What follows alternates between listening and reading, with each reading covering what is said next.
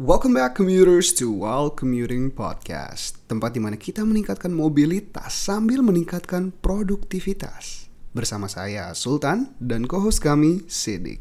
Gue dan Sidik cukup beruntung berkesempatan untuk melihat dunia di luar Indonesia beberapa kali. Maka pada episode ini, kali ini kami ingin menggugah semangat teman-teman para commuters untuk lebih mengenal dunia di luar Indonesia dengan bermain sedikit permainan yang sebenarnya Sidik juga belum tahu nih diundang untuk main apa maka langsung kita check out. So, intro music, roll out.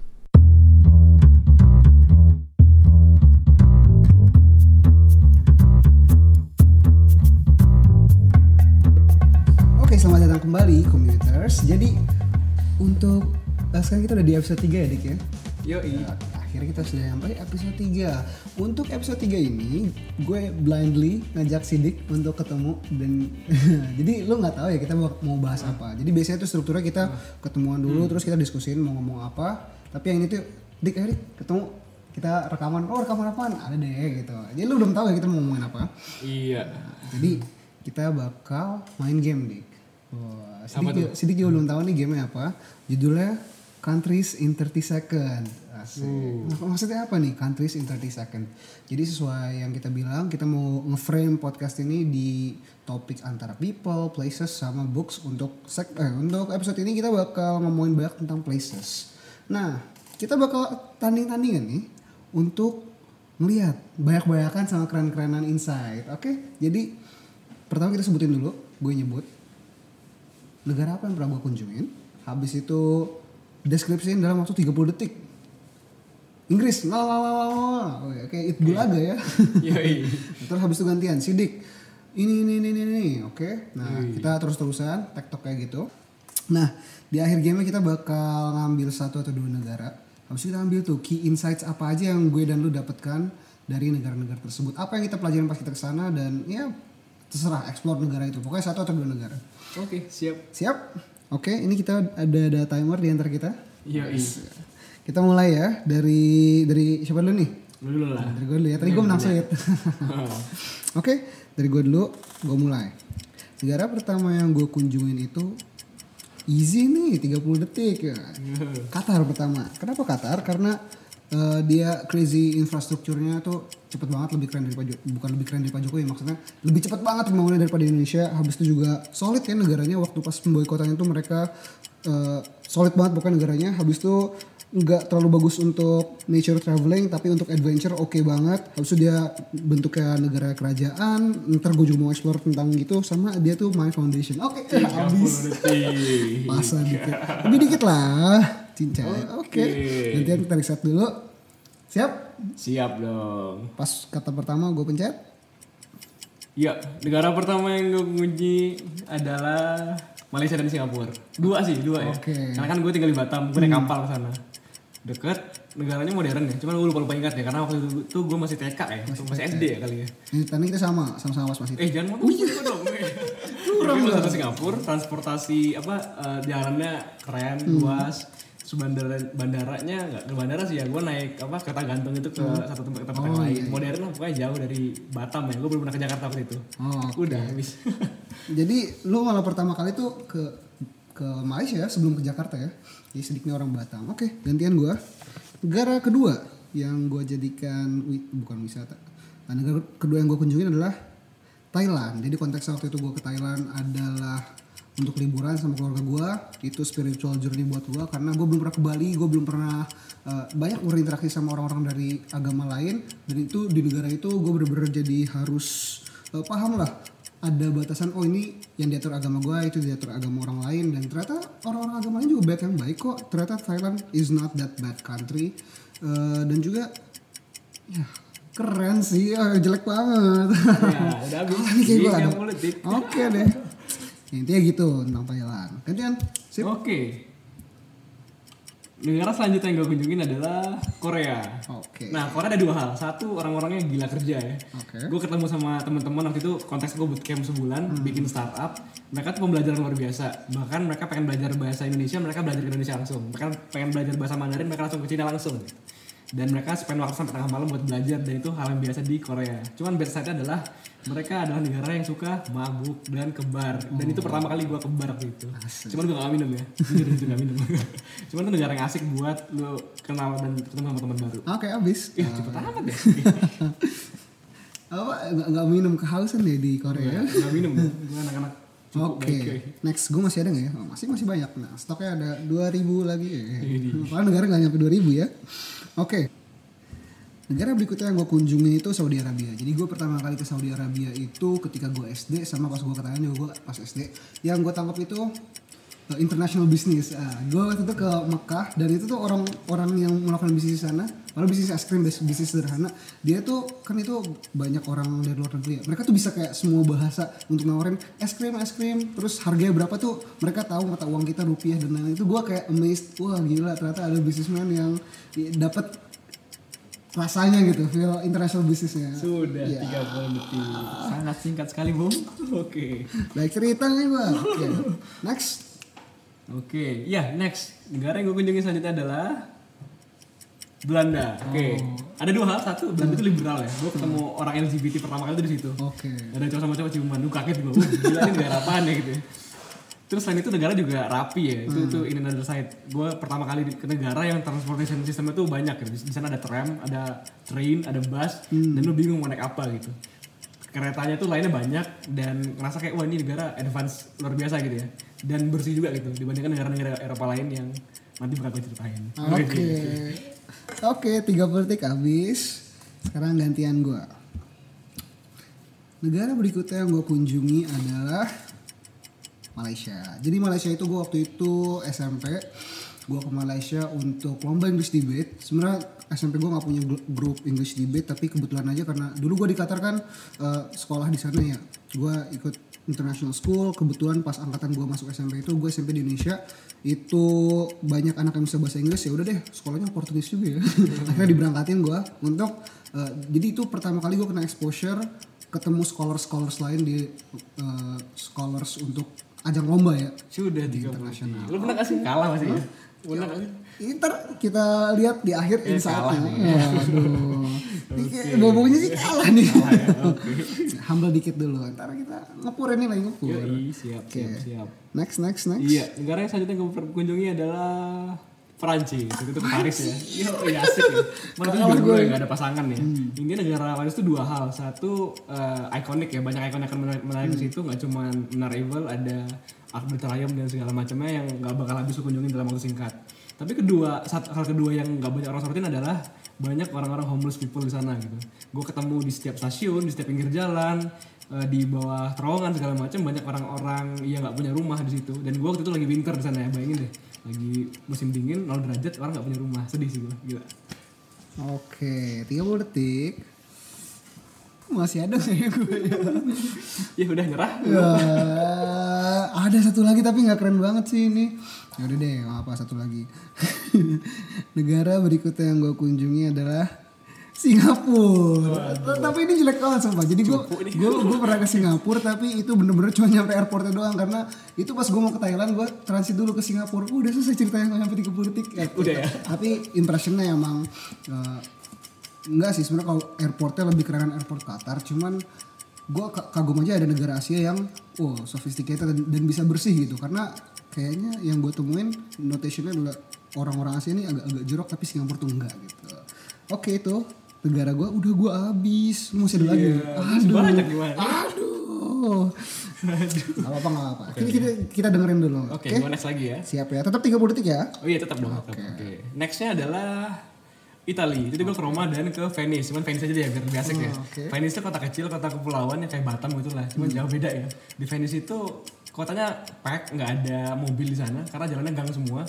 Dan kalau lu mau pindah ke tempat ke tempat lain, lu bisa naik KRL-nya Venice. Tapi KRL mereka tuh bukan kereta, tapi kapal, bayangin deh. Jadi kapal ada stasiun-stasiunnya dan lu bisa moving dari satu tempat ke tempat lain gitu. Nah waktu itu gue lagi musim dingin di sana dan yang khas dari Venice adalah kopinya dan juga oh iya es krim gelato. Jadi itu dua hal yang lu bisa enjoy di sana. es krim gelato Gelato. Dan Oh, gelato bagus sekali di sana. Dari Italia soalnya. Yoi. Udah lewat ya? Oke. Udah 34 detik nggak apa-apa lah 4 detik doang gue gak ada lagi bener gue gak ada lagi. Paling waktu itu gue ke Thailand lagi tapi itu juga konteksnya itu tuh ada pertukar bukan pertukaran sih. Gue lagi pengen ngebangun jaringan eh, teman-teman di kampus gue tapi ya udah nothing special karena ke Thailand lagi juga kan. Ah, lanjut aja lagi kayak lu masih banyak nih. Kalah gue udah nih. Oke silahkan dik Oke, nextnya adalah Hungary. Waktu itu gue ke Budapest. Itu negara yang dulunya populasi Yahudi itu terbanyak di situ. Di sana banyak historical sites yang asik. Gue juga mandi ke pemandian panasnya yang terbesar di Eropa waktu itu ya. Itu juga asik. Eh, banyak monumen-monumen kalau lu pengen belajar soal Holocaust segala macam itu di situ lu bisa dapetin gitu. Banyak bangunan-bangunan mereka juga yang keren karena dulu di zaman kejayaannya Hungary, Austria, Austria itu satu kerajaan besar yang menguasai Eropa. Gitu. Asik deh buat gua waktu itu lama di situ waktu di Eropa itu. Buat eh lumayan lah jalan-jalan. 30 Oke. Udah habis lagi? Sialan anak. Iya, udah habis. Jadi tadi kita lihat berapa tahun lagi banyakan siapa. Jadi gue lagi kontes juga sama Sidik banyak-banyakan negara. Kita baru ketemu bro setahun ya. Iya. Baru kenal setahun tapi ya, kita lihat taruh berapa tahun lagi siapa yang lebih banyak. Oke. Gue ada lagi nih gimana nih? Oh, masih ada lagi. Masih ada dong. Masih berapa lagi sih? Hah? Berapa ya? Tiga kali ya? Sir. Aduh. Ah, seru seru. Oke. Lanjut, silakan. Top 30 detik, oke? Oke. Iya. Next waktu itu gue ke Praha. Praha itu. Ceko ya? Iya. Praha, Praha Ceko. Praha. Nggak dihitung waktunya ya. Iya. Jadi Ceko itu negara yang paling apa ya? Mungkin paling nggak nggak besar, negara kecil, jalannya banyak gang-gang kayak gitu. Cuman kalau bicara soal apa? Kalau lu pengen nyari icon eh, Europe yang lu sering nonton di TV-TV, telenovela segala macam yang syuting di luar negeri, itu tuh real seindah itu gitu. Gue ngelihat ada jembatan eh, namanya Marco Bridge kalau nggak salah ya, yang udah dibangun ratusan tahun. Itu asik banget. Dan, dan kalau pengen tahu Europe klasikal Europe itu ya lu mesti datang ke Praha kayak gitu. Break ya. Iya. Dan mata uang mereka nggak euro, nggak euro. Udah, Ada offside, mata- oh, udah offside. tapi tapi emang uh, gue gak pernah ke Praha ya tapi yang gue highlight unik dari Praha ini namanya Praha tapi tulisnya Prague ya Iya, Prague. Prague, Prague, dan ada bilang pokoknya banyak banget aneh-aneh deh Prague tuh Cuman ada larangannya, katanya kita nggak boleh ke sana gitu sebelum punya pasangan. Ya, boleh, nggak boleh. tadi lu melanggar apa? Ngelanggar ya, kena karma gue ntar. Nah, jadi Sidik ini ke Paris, orang biasa Paris kota romantis, dia foto di Eiffel sendirian gitu. Lihat Instagram dia, jomblo anjir. Gak apa-apa lah, Nah, apa? jomblo itu pilihan. Iya. Alasan aja lu. Oke, masih ada dua negara lagi? Masih ada dua lagi. Oke, lanjut. Silahkan 30 detik dari sekarang. Iya, waktu itu gue lanjut lagi ke Vienna, Austria. Austria Oh, iya, terkenal karena dua hal. Gue pertama kali ke negara yang dikenal sebagai City of Chocolate. Hmm. Lu bisa minum coklat cair, makan coklat cake segala macam dan rasanya beda ya. Apa karena in- ini kali ya, feeling aja kali. Terus kedua City of Music. Di situ tuh banyak banyak komposer-komposer terkenal yang lahir di situ dan banyak musim-musim yang lu bisa datengin buat lu pelajari, pelajari hal itu. Satu lagi ya, menurut gue Vienna ini kota terbersih di Eropa. Bandingin dengan Paris, Roma segala macam jauh lebih bersih. I don't know why, mungkin karena masyarakat lebih bersih, eh, lebih. Oke. Sip. Offside dikit lah nggak apa. Aduh. Aduh, Gimana lu? Gue masih ada lu. kalah kalah banyak nih gue. Nih lu ngarang-ngarang lagi jangan tadi sebelum sebelum ke sini lu Google dulu lagi. Ih, ketahuan. Nggak, Sidik beneran pernah kok. Ih, Satu lagi terakhir. terakhir, Salah satu lagi, nih gue satu lagi, ngajak satu lagi. tanding gini kira gue lebih banyak. Oke, itu lagi. Mulai dari Satu lagi dari sekarang. Berlin, Jerman. Oke. Berlin ternyata kota yang sangat-sangat sangat sepi menurut Hmm. gua. Itu di luar ekspektasi gua. Yang kedua, itu kenapa ya? Kenapa sepi? Karena banyak orangnya orang Jerman itu kerja di luar Berlin. Karena katanya kota di situ tuh nggak banyak industri yang bisa dipekerjakan gitu. Terus next kotanya itu banyak site-site unik kayak misalnya tembok Berlin dan segala macamnya. Cuman yang gua kaget adalah tembok Berlin ternyata nggak segitu tingginya gitu. Ini kayak tembok komplek kali ya. Cuman gue bingung orang pada mau ke sana. Cuma negaranya cukup asik buat traveling karena sangat tenang. Sip. gitu. Dan oke, gue saya nggak nggak nggak ada count ya, tapi tadi pokoknya yang sidik cukup banyak. Cuman ini dik, tadi kan gue beberapa, kali nge-highlight tuh, gue ke Qatar pas kapan, gue ke Thailand pas kapan. Ini gue gue gue sih udah tahu, tapi gue pengen pendengar tahu, lu tuh tadi yang dari mulai ke Eropa Eropa itu tuh lu pas kapan dan terminnya berapa lama? Kayaknya kok ke Eropa deket-deket biasanya orang kan kalau ke Eropa satu satu kali ya itu lu kayak gimana tuh? Iya sih, gue pertama kali dulu yang Malaysia Singapura tuh waktu kecil ya, gara-gara gue tinggal di Batam sih, bukan gara-gara banyak uang ya. Terus kedua Korea juga bukan gara-gara banyak uang, gara-gara dapat apa scholar- scholarship gitu buat latihan. Jadi itu pas scholarship Kuliah, pas kuliah ya. Pas kuliah. Jadi jauh sih jaraknya lumayan ya. Masih kecil gue cuma di Batam, Batam, Batam ya terus. terus next lagi yang waktu ke Europe itu kenapa banyak karena sepaket ya kan deket gua tinggal naik bus tuh Itu kapan tuh? waktu kuliah juga itu Tahun tahun berapa ya 2017 kali ya 17. Eh, baru baru ini ya. 2017 iya sekitar hampir tiga minggu waktu itu sih kelilingin semuanya kayak hoki juga sih gue Itu itu kan kalau lu pas ke Korea konteksnya scholarship ya. Itu lu pakai duit siapa tuh? Pakai duit haram. iya sih waktu itu gue nyuri dari bank waktu itu ini kan gue ikut beasiswa gitu di kita dikasih challenge buat ke luar negeri dan kita mesti nyari uang sendiri buat ke negara itu itu dikasih spare waktu setahun jadi gue apa ya bukan struggle sih mungkin malu ya kalau nggak bisa berangkat ya, kan udah ditantang gitu ya. Iya, itu sih yang bikin terpaksa berangkat. Itu tuh gue dan gue dapat uangnya tuh di tiga bulan terakhir. Kayak gitu sih. Itu iya itu asik sih. Ya gue intinya gue cerita tadi tuh mungkin mau challenge teman-teman pendengar deh kayaknya anak muda tuh mesti somehow ke luar negeri karena banyak insight-insight yang bikin perspektif kita tuh berubah gitu. Oh ternyata ada negara kayak gini ya ada negara kayak gini ya. Nggak semuanya kayak Depok gitu. Nah, eh, kita kita udah berada di akhir sesi gen kita. Jadi seperti yang gue bilang di awal tadi, kita bakal ngerangkum nih, pilih satu negara eh, orang jangan satu kontinen negara boleh deh, kontinen boleh satu momen deh, satu Oke. satu momen di hidup lu di mana lu dapat insight yang life changing buat diri lu gitu. Negara di itu di negara mana dan apa insightnya? Mungkin kita limit aja ya. oke Kita sekitar 2 minutes. oke Oke, 2 minutes. Dimulai dari yang menang dulu deh nih. Ah, sialan. Oke. Iya, mungkin bagi eh, yang paling inget nggak jangan negara kali kontinen kali ya, Europe ya, Europe eh, sa- ke, ke dalam satu paket ya gitu. Yang paling gue ambil insight itu sama kita sering di frame sama media ya bahwa negara satu negara tuh keren, maju, bahwa kapitalisme itu kadang eh, berhasil memajukan negara gitu. Tapi ketika gua ke sana, gua ngelihat itu, oke, in one side kapitalisme ngebikin negara jadi infrastrukturnya jadi maju, orang-orangnya jadi lebih berpendapatan lebih tinggi dan lebih sehat gitu. Tapi kan at the end of the story tujuan negara itu kan membuat masyarakatnya senang kayak gitu ya. Dan nggak tahu kenapa ya, gue ngerasa happiness dari warga-warga di Eropa itu nggak segitu luar biasanya gitu loh. Karena gue banyak nemuin orang-orang yang, yang orang teman-teman gue sering lihat anjir lu gara-gara lu pro- proletar proletar kali Proletar, kayak lu pandang kayak gitu gitu. Gue ngeliat banyak orang-orang homeless, banyak orang-orang yang kelaparan, banyak orang-orang yang nggak punya rumah. Jadi kayak in one side kapitalisme bisa maju negara, tapi di sisi yang lain bikin gap antara si kaya dan si miskin itu jauh gitu. Dan itu sedih loh sumpah. Kita nggak di Indonesia nggak segitunya nemuin orang-orang nggak segitunya nemuin orang-orang miskin tuh sampai tidur di pinggir jalan dan banyak gitu di setiap stasiun di Paris atau misalnya di mana tuh lu bakal nemuin orang yang tidur pakai sleeping bag kayak gitu. mereka ma- masih ada ini Iya dan itu nol derajat bayangin tuh gila. Gue yang pakai jaket aja udah kedinginan ya. Jadi ya mind blowing sih. Tapi perspektif lainnya ya di sana itu banyak sistem-sistem kayak transportasi atau sistem pariwisata itu yang luar biasa keren gitu.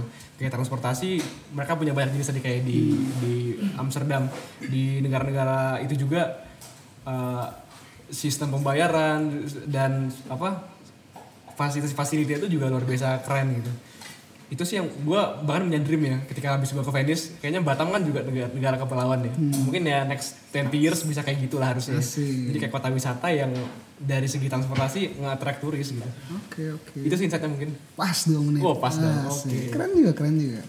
Hmm. Oke kita mulai menit yang bagian gua nih dari sekarang.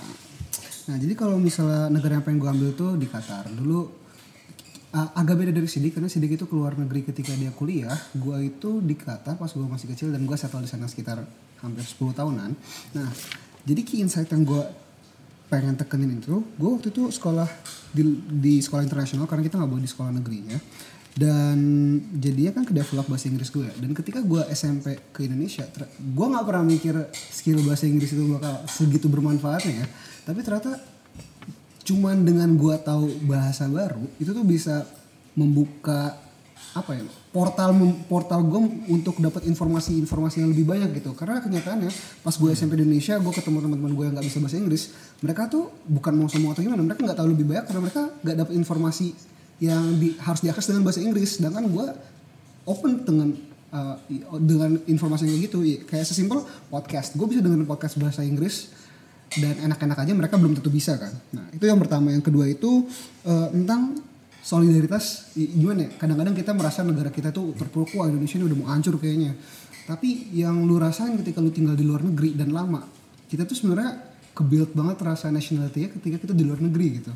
Kayak antara orang Indonesia tuh anjir solid parah gitu. Kita kayak kalau lebaran karena nggak ada siapa-siapa lagi untuk merayain lebaran meskipun itu negara Islam ya tapi yang beda culture ya kita kalau lebaran masak eh, apa lontong-lontongan mereka masak apalah beda kan Kebab, kebab. Iya.